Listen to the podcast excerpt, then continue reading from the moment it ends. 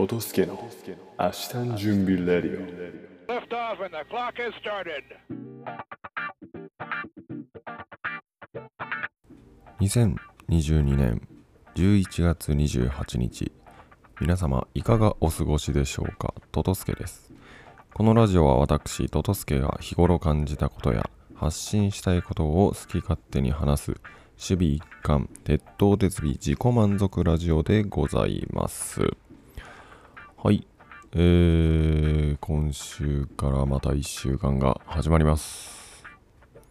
えー時刻は午前5時45分をただいま回ったところでございます。えーと、昨日は、えー、あの後、午後からですね、えー、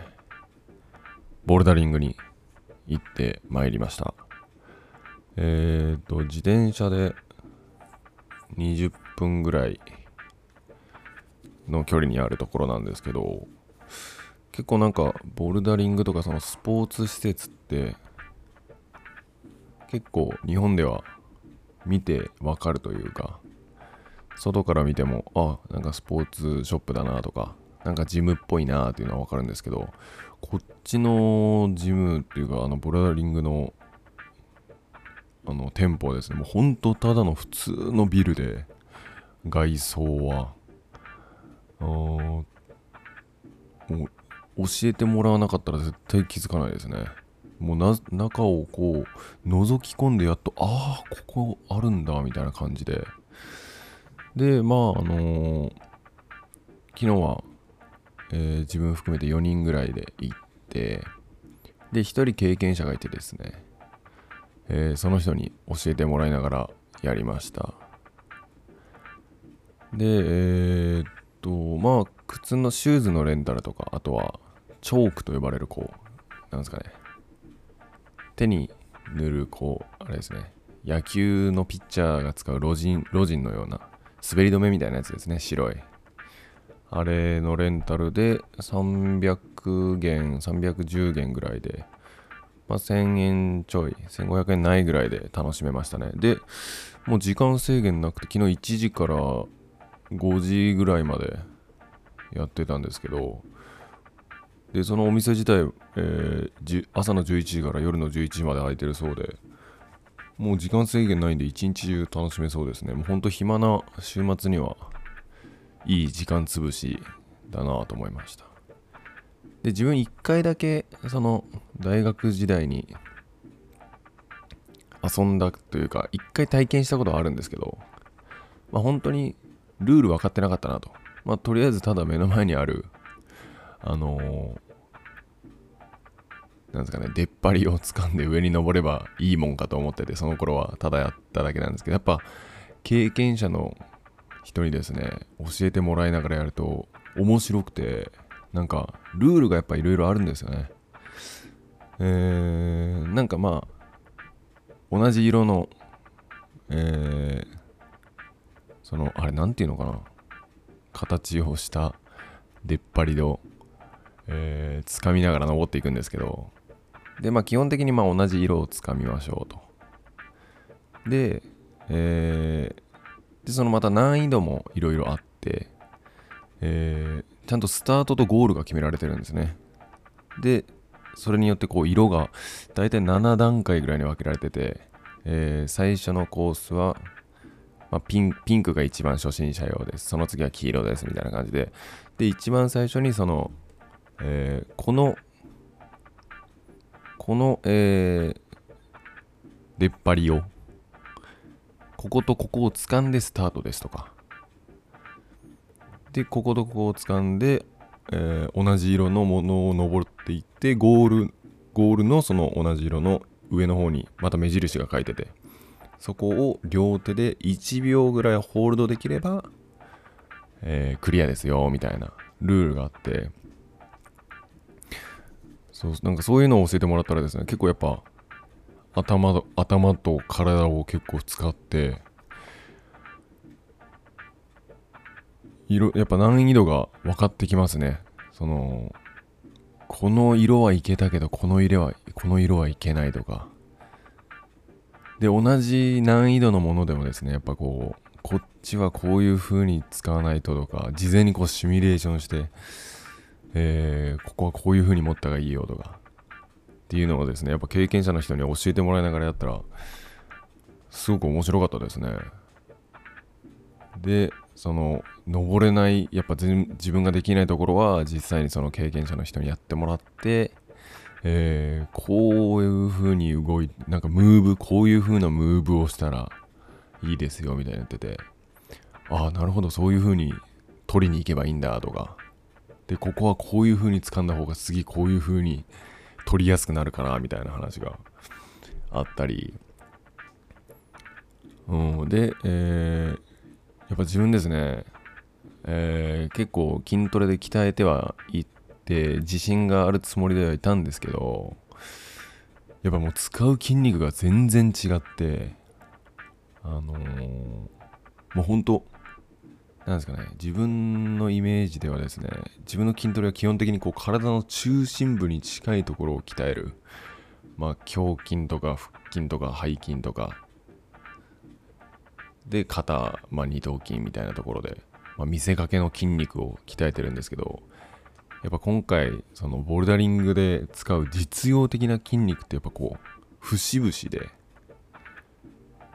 一番重要なのはやっぱ握力なんですね。指先が一番力がいる。でえーなんか極力その体をあ手とか曲げないでまっすぐこうぶら下がってやるようやった方が体に負荷はかかりませんみたいな言ってて。そうそうなんかそこら辺そういう体の使い方とかもですね、まあ、その使う筋肉とかも全然違ってもう今日はすごい筋肉痛ですね。腕が。ですごいこうに握るんですよ。こうちっちゃい岩みたいな形の。ギューって握るんでもう手がですねそういう形になっちゃって。でなんか開こうとしてもこう開かないぐらいあすごい痛いぐらいですね。手がもうガチガチになってます。であの自分指輪をしてるんですけどでその掴む時にやっぱこう傷つくのが嫌なので途中から外そうとしてもですねもうその頃には指の筋肉がもうパンパンに腫れ上がって指輪が取れないぐらいまで指指にまでやっぱ筋肉が負荷がかかってるんだなっていうのを実感しましたね。はい。いや結構いいトレーニングになるんで面白いなと思いました。でなんかその人がですねその人と話しててあその人はあのえー、と前回たまたまコインランドリーでばったり会った後輩なんですけどその人が経験者でなんか今もう6年ぐらいやってるとボルダリングを。でえー、とその人はですね奥さんと子供がいてでえー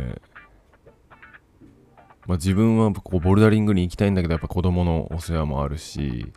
かといってあのしなかったら体が怠けるからどうにか行きたいっていうのでこっそりですねあの、まあ、日本にいる時は通ってたみたいです。土日はどっちか絶対半半分朝午前中だったら午前中行ったり。で平日もですねあの基本的に定時退社日の水曜は行ってたりしてたしたらしてたらしいんですけどそれでもやっぱ足りない時はどうにかですね早く仕事を切り上げてこっそり行ってたらしくてでその時はですねあのやっぱその手につける白いチョークをつけちゃうとあれあんた行ってきたみたいな感じでバレるらしいんでその時はですねあの自分のチョークを使わずにでもつけないと登れないからつけすぎずにつけるっていうのでこうその登ってるそのグリップ出っ張りにやっぱみんながこう手につけて登るからそこにちょっとだけついてるんですよ。チョークが。でそれを必死に手にかき集めてできるだけバレないギリギリの滑り止めをつけながら登ってたっていう話をしてああなんかストイックだなぁと思いましたね。自分は幸いこのこっちにはですね会社にジムがあるんで心置きなくできてますけど確かに日本に帰ってジムができるといいな会社の中に。また近くにできればいいですけどね。はい。ということでみんないろいろ工夫をして頑張ってるんだなと思いました。はい。でえー、っと昨日のワールドカップコスタリカ戦は自分はもう流し見でえー、見てたんでちょっと正直点が入ったところも見逃してたんですけどはい、まあ、残念ながら負けてしまった。でこれどうなるんですかね？自分そこら辺の解説もですねちょっとあの台台湾語中国語のあのナレーションだったんでさっぱりどういう状況かが全く分からずにこれからどうなるんだろうっていう感じですよね。その日本こっちの番組そのだから日本人が日本語で喋ってるのにまあ当たり前ですけど中国語で翻訳が入ってくるんですよ途中から。それがもうすごい気持ち悪くてあの日本語で聞きたいのにこう別の言語で邪魔されるっていうのは初めての感覚でしたね。こっちに来て全然そのテレビをつけてなかったんで昨日初めて、えーこっちのテレビを見ました。で結構ホテルのテレビチャンネルチャンネル数がすごくて100個近くあるんじゃないかな。本当にめちゃくちゃあってですね。であのーなんかそすごいなと思ったのがやっぱ中国語もちろんその、え海外のニュースとかも全然流れてるんですよね。で先日昨日かな言ったんですけどやっぱこうテレビ業界のな中田あっちゃんのやつで見たテレビ業界のその広告費の取り合いだとかなんだとか。で結構もう日本は電通がもう広告費広告費を仕切っててで海外メディアの方にこう広告費を流したくないからみたいなこう日本国内で独自のあの放送システムみたいなのを確立しててもういかにせ広告費を取れるかみたいなところばっかりやってるんで多分あのチャンネル数が少ないんだと思うんですけどこっちの方はもう全世界のなんかテレビを見れるみたいな感じですね。フランス語とかイタリアの番組とかであの自分は朝あの CNN かな。あのアメリカのニュース番組24時間のニュース番組をつけてましたけどなんかそういうのが見れる環境っていうのがいいですよね。日本人の日本語ばっかりの、えーテレビよりもやっぱいろんな世界のいろんなニュースが見れるっていう環境が素晴らしいと思いました。これでもホテルだけなのかな？うんわからないですけど。はい。っていうところでございました。はいそれではえー、っと今日から英語の語源の方に参ります。えー、っと昨日まではえー、マトリ。マターは母という語源でしたね。ここはもう結構昨日言ったところがえー、主になってくるので特になんか他に他でハッとしたことはありませんでしたのでもう早速次いきます。次はですねえー、man M-A-N これですね手という意味だそうです。語源は。マンって見たらもうそのまま男って思ったんですけどマンはですね手だそうです。はい語源としては。でマニキュアですね。マニキュア手や、えー爪など。手全体のケアを英語でマニキュアと言います。で語源はですねそのマンマニュっていうのが手でキュアはセアですね。でこれで、えーマニキュアという意味になったそうです。はい。とか、あとは、マナー。M-A-N-N-E-R は、マナーはまあ手に関することが元気で、まあ、方法とか態度、行儀、風習などの意味になります。で、えっと、説明書とかのマニュアルですね。マニュアルはこう手引き書、説明書っていうことで、マニュアル作業とか言いますね。手動みたいな感じでマニュアル。で、そこも手が入ってるんで、ああ、なるほど、と。とか、あと、えー、マニュアルレイバーっていうと、これは肉体労働になるそうです。まあ、マニュアルの、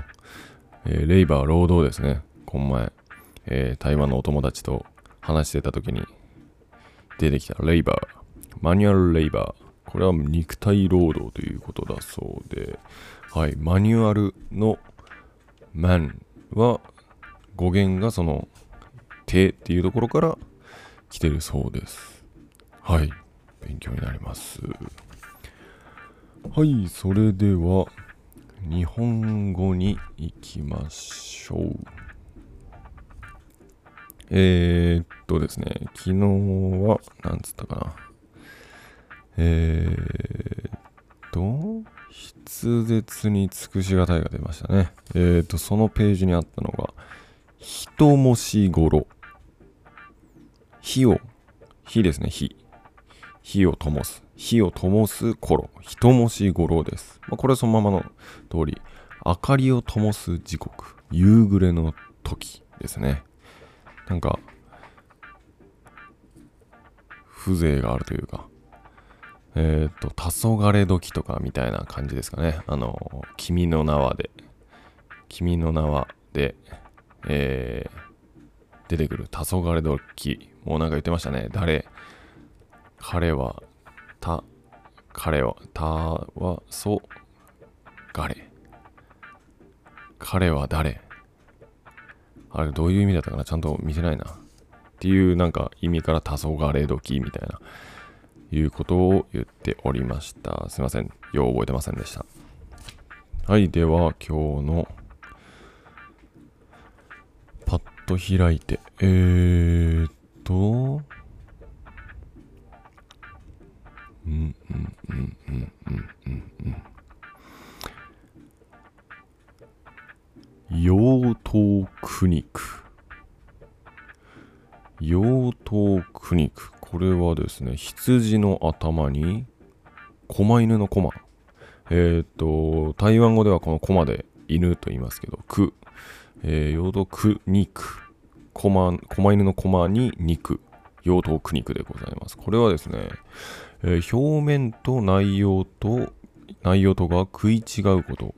多く見せかけが立派でも実質がそれに伴わないことに例えられる。羊の頭を看板に出し実際には犬の肉を売る意味だそうです。内容、見せかけが立派。うわ、なんて言うっけ、それ。見かけ倒しみたいな。見かけ倒し。なんかこれは、なんか、あれですね。なんか、えー、羊の頭を表に出して、実際には肉の犬を売るから、見かけ倒しとはまた違いますね。なんか偽装してる感じですね。表面とない、まあ、あれでしょうね。釣り広告みたいなもんでしょうね。えー、まあ自分の、えー、本当個人でやってるちっちゃな YouTube チャンネルもですね、まあ基本的にあの、サムネイルは釣り広告なんで、もう煽るようなサムネイルに対して内容はしょぼいっていう、妖刀苦肉の YouTube チャンネルでございます。はい。もし見かけたら、ぜひ見てみてください。はい。ということで今日はこの辺で終わりたいと思います。ありがとうございました。